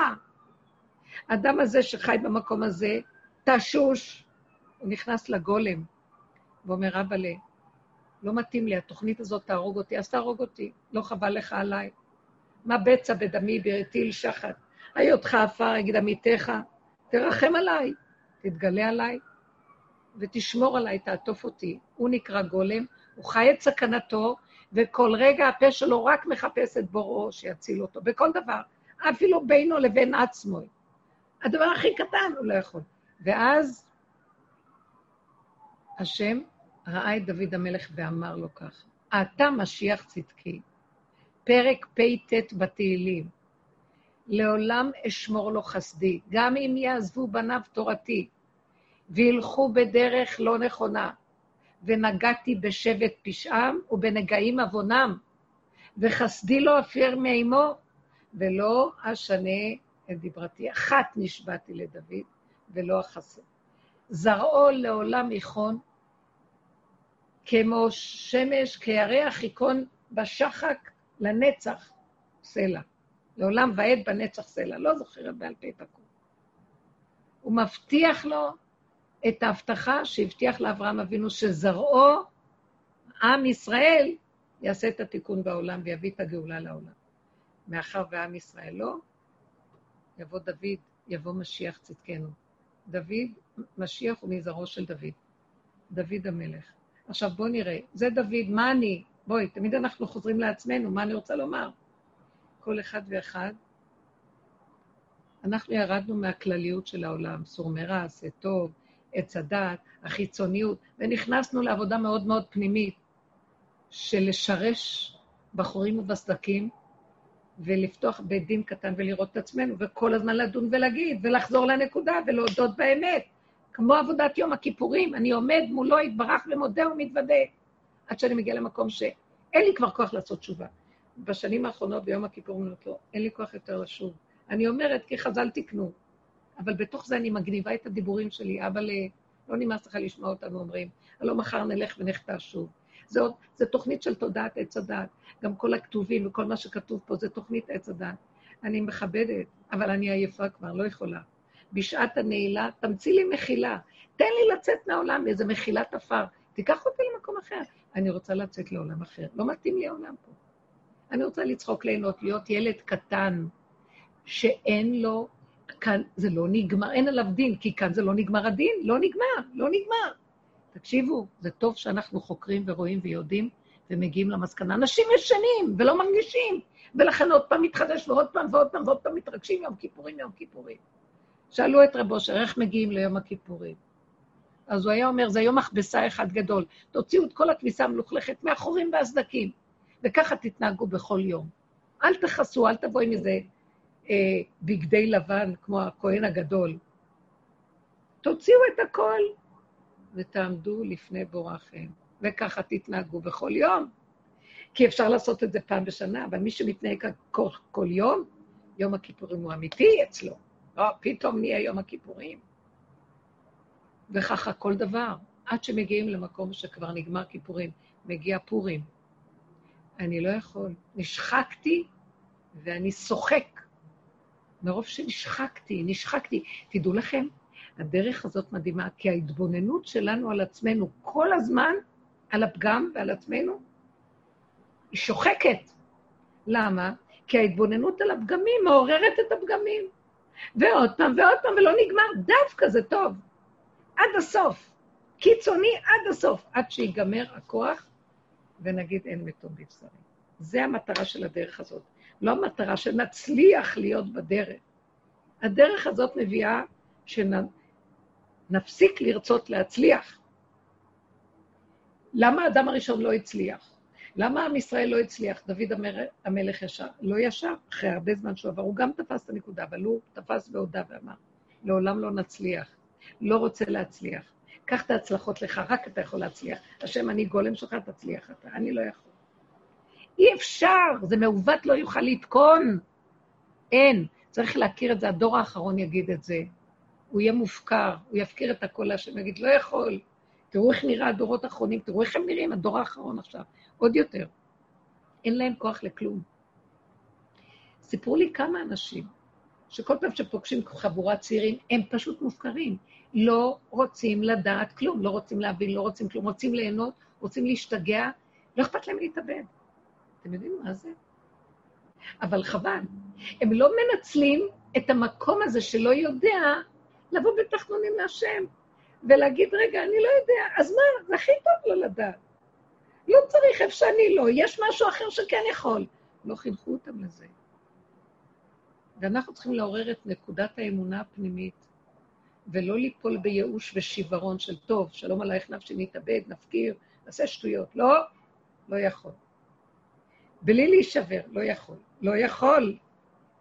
לא יכול. את יודעת מה? תחבקי את הלא יכול, תרקדי מה לא יכול, תהני מה לא יכול, שבי בחושך, זה לא חושך. שבי בחושך, תשלימי לגמרי שאת לא יכולה. ידלק פתאום האור. זה מה שהוא רוצה מאיתנו, אתם לא מבינים? רק את זה. אדם הראשון היה חוסך לנו את כל הבלגן. אם הוא היה מתוודה רגע שהשם אומר לו, אייכה? המן העץ אשר ציוויתיך לבלתי יכול אכלת, איפה אתה? הוא גורר אותה לשיחה, מה אומר לו? לא, האישה אשר נתת עמדי נתנה לי ואוכל היא היא. איך האבא ל... אתה אבא של כל העולם, לא יכולת להגיד לו, לא יכולתי? לא, הוא לא יכול היה. הכוחנות של עץ הדת אז לא נתנה לו. כמה דורות עם ישראל במדבר, וואי, איזה כוחנות. משה רבנו גמור, כל כולו מה? ואנחנו מה? באים אליו בטענות, מה שלא עושה להם כל היום הנחש הזה. היי, אנחנו מסוכנים, כל היום מתלוננים, כל היום רבים, כל היום צועקים. תני לנו מה שלא תיתנו, אין אדם מת וחצי תאוותו בידו. כל היום מיילל. עץ הדעת חזק, אבל הדורות האחרונים כבר הוא נופל. אני אגיד לכם את האמת, כל מה שעכשיו יורד, האור הזה שירד משמיים, האור של הקורונה, הוא אור. אם אנחנו לא נעבוד איתו נכון, שזה הדרך הזאת, הוא יתגמש, הוא מתגבש, הוא מתממש לחולי, והחולי הזה מחליש. אז השם אומר, טוב, הם לא מוכנים להחליש את עצמם בהתנדבות, לעשות בית דין ולשפוט את עצמם, להתנדב, לשפוט את עצמם, במקום שישפטו אותם. אז אה, בואו נחליש אותם. בואו נחליש את עץ הדת. תדעו לכם שהתודעה שמסתכלת על הפגמים נורא נחלשת. זה מחליש לי את המוח, את השכל, מחליש לי את הכוח, כי אני כל הזמן רק רואה, אין מתום בבשרי, כמה פגמים. ואז אני נזהרת לא להישבר. ואז אני אומרת, תישארי חכמה, תצחקי, כמה את יכולה? לא נורא, לא יכול, אל תהיי צודקת, תהיי חכמה, תגידי. טוב, לא, אז לא. ואז אני אומרת, אז זה הכי נכון, אני לא אמורה מלכתחילה להיות יכול. רק עץ הדעת כל הזמן שודד אותי ואומר לי, מה, את לא יכולה? את חייבת להיות יכולה. את לא מצליחה, צריכה להיות מצליחה, צריכה להיות בטופ, צריכה להיות הכי חזקה, תלחמי איתו, תגידי לו, תראי לו מיד. וואי, איך הוא... תדעו לכם, אני הכי גרועה בכל העולמות. כל כך הרבה עבודה, זה לא נגמר. כמה עץ הדת יש לי. לא סתם נתנו לי את העבודה הזאת ואת כל המהלך הזה, לא סתם. זה היה יתוש על המסך. לא סתם נתנו לי. אמרתי לו פעם, איך אתה נותן לשקרנית הכי גדולה עבודה של אמת? הוא אומר, דווקא. זאת אומרת, דווקא האדם הזה שהכי פגום, זה מה שרב אושר היה אומר. אומר, אצלנו בדרך, מי שהכי מקולקל, הוא יכול להראות את הדרך. כי רק מרוב שהוא מקולקל, הוא בסוף, אם הוא לא יישבר ויתייאש, זה הפחד הכי גדול. הוא בסוף ידע בעניין ויגיד, אין יותר גרוע ממנו. טוב, את זה אני אומרת לכם, כי אתם עכשיו מקשיבות לי, רק תעיזו אחת מכן להגיד לי שאני הכי מקולקלת, אוי ואבוי לכם. זה מאוד קשה. בסופו של דבר, זה המקום שהשם רוצה אותנו להגיד. תגיד, אבל לא יכולתי שלא לאכול מעץ הדת, ועכשיו שאכלתי, אני תקוע, תגאל אותי. לא יכול היה להגיד. כי הגאווה שנכנסה בו, של כוחי ועוצם ידי והישות של עץ הדת, הייתה חזקה, היא הייתה בשורש, בהתחלה שלה, אימא'לה, שיא המנגנון, בשיא, בשיא כוחו. בכל הדורות, גם עם ישראל. לא יכולנו. עכשיו אנחנו סוף הדורות, ועדיין עוד חושבים להרים ראש, הוא מוריד מחלות. האוויר מלא לכלוכים, האוויר מלא קטרוג, האוויר מלא, באמת. אם זה הכל היה רק בחזקת אפשרות שמשהו ייפול ויהיה כאן חלילה איזו מגפה, מתחיל להיות. כי אנחנו הולכים, אנחנו שמים שם את הפחד ואת הכוח בזה, ובאמת זה שקר. אל תיתנו ממשות לכלום. אפילו אם בן אדם מרגיש לא טוב, כי נדבקים, כנסו למיטה, תנוחו, תבקשו רחמים, תגידי, אבא, אני לא יכול בידיים שלך. שמור עליי ואל תיתן לי להתערבב מדי. לא במחשבות זה מתחיל מהמחשבות, וגם לא בגוף. לשמור על עצמנו. תן לנו להיות שמורים שלך, תן לנו ללכת בקטנות והתמעטות איתך, כי אנחנו בסכנה. החולשה הזאת שיורדת לעולם מחלישה את עץ הדעת. נחלשים הכוחות שלו, אז אין להשם יתברך עצה ותושייה. אם אנחנו לא נתנדב להחליש את עצמנו על ידי עבודה, אז יתנדב הוא יתברך להגשים, לא שהוא מגשים. עצם, עצם המציאות של ההגשמה שיש בנו, שאנחנו נותנים למקום הזה דמיון מאוד גדול, בסוף תראו איך העולם סוער עלינו מהדבר הזה. תגידו, אנשים חסרי דעת, נראה לי, מעמידים חכמים, מקצועיים, כל היום קשקשים, כל היום מרחשים, קורונה, קורונה, קורונה. אף אחד לא יודע ממנו. תשמעו, הם תקעו את העולם, תוכניות קשות מאוד. ילד הולך לת... לתלמוד תורה, או לחדר, הולך לבית ספר, ילדה הולכת לבית ספר. אחרי שבוע שרק התחילו, שבוע בידוד. זה, שבוע, עוד לא גמר ההוא, בא אחר בידוד מהמשפחה, או, לא גמר לו. תקשיבו, זה לא ילך. שבו איש תחתיו, ואל תצאו, או שתעשו ככה. אל תגידו לאף אחד כלום, שבו במיטה, קחו ויטמין C, תאכלו בריא, הגוף חלש, נחלש. אל תאכלו שטויות. הוא לא רוצה את הפינוקים שיש של הדור הזה, כל הדור השפע הטיפש הזה. תאכלו מה שצריך לגוף, מה שנזקק לנו. תבקשו רחמים מהשם. ותזהרו מלשון תזהרו מעץ הדעת, לשון הרע, רשעות, מריבות, כעס. זה מחליש, זה ממית, זה מקטרג. זה תופס אותנו, אבא לתרחב. כל היום אני אומרת לו, תרחם. אני רק, אני רק מוציאה את האף החוצה, אני ארוג שתיים ימין ואחד משמאל, תעזור לי. אני אוציא לשון הרע, אני לא התכוונתי לזה. אתה יודע מה? גם אם יצא לי, אני לא יכולתי אחרת. תמיד יש לנו את הכלל הגדול, הסופי, החכם, חכם הרזים. זה חכם יותר מאור החוכמה, זה חכם מיסוד העין. יסוד הכתר הוא מעלה יותר גדולה מיסוד החוכמה. כי הכתר הוא הבעלים של החוכמה. אז היא יותר חכמה, היא אומרת, אני לא יודע, אני לא יכול. אני רק קטן. החכם עוד מנסה להיות משהו שיודע, אבל הזה לא יודע, תהיו, תהיו גולם. הגולם הוא מדהים. הגולם יציל את המצב. משיח הוא גולם שנכנסת בו חוכמה אדירה, גבורה אדירה, חסד אדיר, בינה אדירה, מלכות קדושה, רחמים נוראים. עוצמה. זה של השם שנכנס בכלים שלו, יש לו כלי נקי וזך. יש לכם שאלה?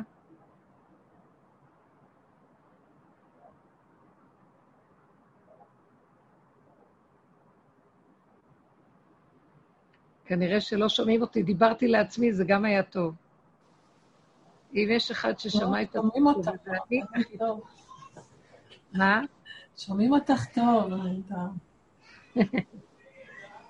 טוב, אז אין מה להגיד. רק אני אגיד לכם עוד כמה מילים, בעזרת השם יתברך. חבר'ה, יש לנו עוד כמה ימים. כל יום זה ראש השנה, אבל כל מקרה.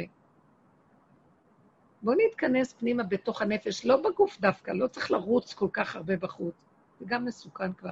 הם גם עושים סגר והכול. זה מאת השם. תשלימו עם הכל, תקבלו את הכל, תסכימו להכל. לכו, תתכנסו פנימה בתוך עצמכם. לא משעמם שם. לא צריך את כל הריגושים והסיפוקים ולרוץ. זה המוח מפתה אותנו כמשעמם לטיפש הזה. אדם ששם את מוחו בתוך בשרו, לא משעמם לו. אז הוא עושה דברים קטנים. אז, הוא, אז אפילו אם את הולכת לישון, גם טוב. צריך לישון. מה עשיתי כל היום? ישנתי. ומה עשית אחרי זה? גם ישנתי. מצוין. אחרי זה יש רגע שאת קמה ואת עושה משהו אחר, נחמד. כל מה שאתן עושות, תגידו תודה ותהנו. אל תקשו על עצמכם, מה עשיתי היום? לאן את רוצה להגיע? לאן הבני אדם רוצים להגיע? הולך להחריב הכל, כלום לא יהיה פה. לא שלא יהיה פה. יהיה, אבל ייפול הרשע. הדמיון של המדרגות והשאיפות והגדלות, תראו, זה תהליך. השם מרחם עלינו, זה לא קורה ביום אחד, אבל אתם כפרט, בואי אנחנו כפרט, אם אנחנו עובדים נכון, נביא את העולם למקום הזה. זה לא בגלל שזה אנחנו מביאים. השם דרכנו, הוא צריך להתגלות בעולם, ויש לו כלי איפה להיות, הוא מתגלה. הוא מתגלה דרכנו. וגם לא תזוח עלינו דעתנו. כי ככה הוא ברא את עולמו, זה חוק האמת. שהוא ברא אדם גולם להתגלות בו, אז מה אנחנו מרימים את האף? אה, אני גולם, הוא מתגלה בי. זה ככה צריך להיות. זה טבע שהוא ברא בעולמו, שהעולם ישרת אותו. לכבודי בראתי, עשיתי ויצרתי ועשיתי את עולמי, שהוא יתגלה בתוך עולמו, הוא רוצה לשכון בעולמו, ואנחנו הכלים שדרכנו הוא מולך ושולט. אז אין יותר טוב מזה. ככה זה צריך להיות. אבל אנחנו עושים עבודה כדי להגיע לזה, וגם גם נגנוב. אני גולם. עוד היינו יושבים בחוץ אצל רב אושר בספסלים שם, וכל מיני אנשים היו באים. וכל אחד היה משחק אותה מבוטל יותר מהשני, הבנתם? ובודק שהשני רואה כמה הוא מבוטל. הכל נגנב. פשוט, להיות פשוט, פשוט. אם חכמת, חכמת לך. ואם עשית עבודה לטובתך עשית, וגם אם נגמרה עבודה, זה בסדר. רק תמיד תישארי בנקודה, לא להישבר, להודות באמת ולא להישבר ממנה. להודות באמת, להודות באמת, לא להישבר, כי ככה זה צריך להיות. איזה תודעה יפה זאת. מתחיל להיות תודעת משיח. השם לא רוצה מאיתנו כלום. תאכלו, תשתו, תהנו, תעשו דברים לפי הסיבות ששולחים לכם, ולא נדרש מכם כלום. פעם אמרה לי איזו אישה, התלוננה על בעלה. ואני מכירה אותם, מכירה אותו גם. ואז היא אמרה לי, מה, מה הוא עושה, מה הוא עושה כל היום? מה, מה, הוא כלום. אמרתי לה, את יודעת משהו? האדם הזה לא צריך להיות שום דבר חוץ מכלום. אפילו שהוא לא יעשה שום דבר איכשהו ככה בכלום שלו, כל העולם חי ממנו. את לא יודעת להעריך מי זה האדם הזה. ואני יודעת להגיד לכם, זה לא סתם. אמרתי לה, יצא לי להגיד, גם אם הוא לא יעשה כלום, סתם ינשום, טוב לעולם שיש אדם כזה בעולם. ועכשיו זה לא רק אדם כזה, כל אחד יגיד ככה, לעולם יאמר אדם בשבילי נברא עולם. לא צריך לעשות כלום. מספיק שאני נושם פה וחי בקטנה, בשביל זה באתי לעולם. עץ הדת שיקר אותנו, רימה אותנו, רשע, גנב אותנו, וכולנו כמו עכברים מסוממים רצים להיות משהו. בסוף גם התורה שהתלבשה בעץ הדת, כל הזמן אומרת שאיפות ולהיות וגדול בתורה וגדול וגדול. וזה לעומת זה. אבל התכלית הכי גדולה למצות את כל הכוחות האלה, ולא יכולנו בדורות הקודמים. בסוף אנחנו נכיר את זה, שזה רק מלחמה של זה לעומת זה. זה עושה ככה, גם אני צריך לעשות ככה, זה ככה, גם אני ככה. השם צילך, נמאס מהצל הזה כבר, אין לי כוח. בסוף אני אומרת, תעצור את הגלגל, לא רוצה תחרות, לא רוצה כבוד, לא רוצה ללכת עם שום דבר, לא רוצה להיות שום דבר, נניח לי, לא רוצה להצליח. רוצה איך שאני ככה לחיות. ליהנות, לשמוח, איך שזה ככה. שיגידו, שיראו, מה אכפת לי מאף אחד? רק איך שזה ככה. אבא לי, אבל אני רוצה להיות איתך. ילד קטן בג... בגן עדן שלך, ורק להודות לך, תודה על האוכל הטוב. תודה שאני נושם. תודה שאני הולך ובא. אל ת... תשמור עליי. אני מפחד מהכאבים, אני מפחד מהמצוקות. לא רוצה את המצוקות, ותרת עליהם, לא הם ולא שכרם. לא רוצה ניסיונות, לא רוצה כלום, לא יכולה, לא יכולה. לא מחפשת אתגרים, לא רוצה לגדול ולא רוצה כלום. אין לאן ללכת, איזה... לאן לגדול? לאן לגדול? איפה שאת הולכת לגדול, אין אדם מת וחצי תאוותו בידו. מחכים לך שם עוד עשרים לטרוף אותך שם יותר גדולים ממך. מי יכול לעמוד בשום דבר? תעצרו את הגלגל, לא רוצה לדעת, לא רוצה להבין. תפסיקו גם להסתכל בכל התוכניות, העולם משוגע. מה יש מכל זה? מעניין, מעניין, מעניין, הכל בלה בלה בלה בלה בלה. לכו על האמת, על העיקרון של האמת. תחיו עם עצמכם, תהנו מהחיים, תישענו על השם. זה חיים שמורים, חיים טובים. מתגלה שם אור, תודעה חדשה, חוכמת אמת. החושים נפתחים, את רואה, את רואה, מריחה, את שומעת, את חיה. לא משעמם בכלל. זה תרבות עץ הדעת שאומרת משעמם. כי אם אין סיפוקים וריגושים וריצות ותחרות וקנאה תשמרהו, אז אין סיפוק. אין, אין לי, אני צריכה שאיפות. אני גרה בארץ אחרת, בואו נלך לארץ אחרת. היא בארץ הזאת. הם גרים בחוץ לארץ. אלה, אלה שוכבים בתודעת עץ הדת, זה אנשי חוץ לארץ. אלה שגרים פה באמת, התודעה הזאת, הם זוכים להיכנס לארץ ישראל. אלה, מה שאומר, ותפכם ונשיכם אשר אמרתם לבז יהיה, אשר לא ידעו מטוב עד רע, הם ייכנסו לארץ ישראל. לא רוצה לדעת לא טוב, לא רע. לא רוצה לדון, לא רוצה לשתות כלום. רק את עצמי בנקודות קטנות, וגם את זה בקטן ולגמור. ולהישאר, תודה אבא, תודה. אז אחת כזה מגיע לראש השנה, נו תגידו לי אתם עכשיו. כל התפילות, הכל, אז אומרים אותם, אבל לא להיכנס בהם, טוב, כוונות, אה, לחשוב, מחשבות, כלום. תגידו, גם אם לא תגידו בסדר, תוקעים בשופר, תוקעים. תתפללו בלי כוונה, ככה, טק, טק, טק, טק, טק, גם אם גמרתם, גם אם לא הצליחו, גם טוב, הכל טוב. לא להתרגש, לא להתרגז, לא לרצות, לא כלום. זה יום, זה יום, זה מצב. זה המצב שאנחנו חיים בו, כך צריכים לחיות יום-יום עכשיו. רוצים אותנו ככה בראש השנה. אלה שחיים בדרך, יתכוננו הכי הרבה לזה. תחיו ככה, גם בראש השנה. לא להתרגז, לא להתרגש, לא להעיר לאף אחד, לא לשים את העיניים על אף אחד, כי את תתחילי לריב. תצאי מהתפילות הכי בגובה, ואחר כך תהרגי איזה מישהו בצד עם איזה מילה אחת, לא צריך. לא יודעת, לא מבינה, לא כלום. לא רואה, לא שומעת כלום. ראשו של זה בזנבו של זה. השם יזכה לנו לחיות ככה בתודעת האמת בגולם הזה, ואז מה? אני לא צריכה להמליך את השם, הוא מולך לבד, רק שאני לא אפריע לו עם עץ הדעת שלי למלוך, והרעיונות היפים, כוונות ועניינים. לכן צעק עליו רבי בונה מפשיסטה ואמר לו, טיפש, תתקע כבר, לא צריך את כל זה. כמה כבר אנחנו עוד יכולים להבין? יש הבנות יותר גדולות ויש כוונות יותר, אז אין לזה סוף. לך בפשטות. זה כל העניין של גילוי האמת. הפשטות, וזה מה שאמר דוד המלך, כי לא הילכתי בגדולות ונפלאות ממני. אם לא דימיתי נפשי, אם לא שבבתי נפשי, כגמול עלי אמו, כגמול עלי נפשי.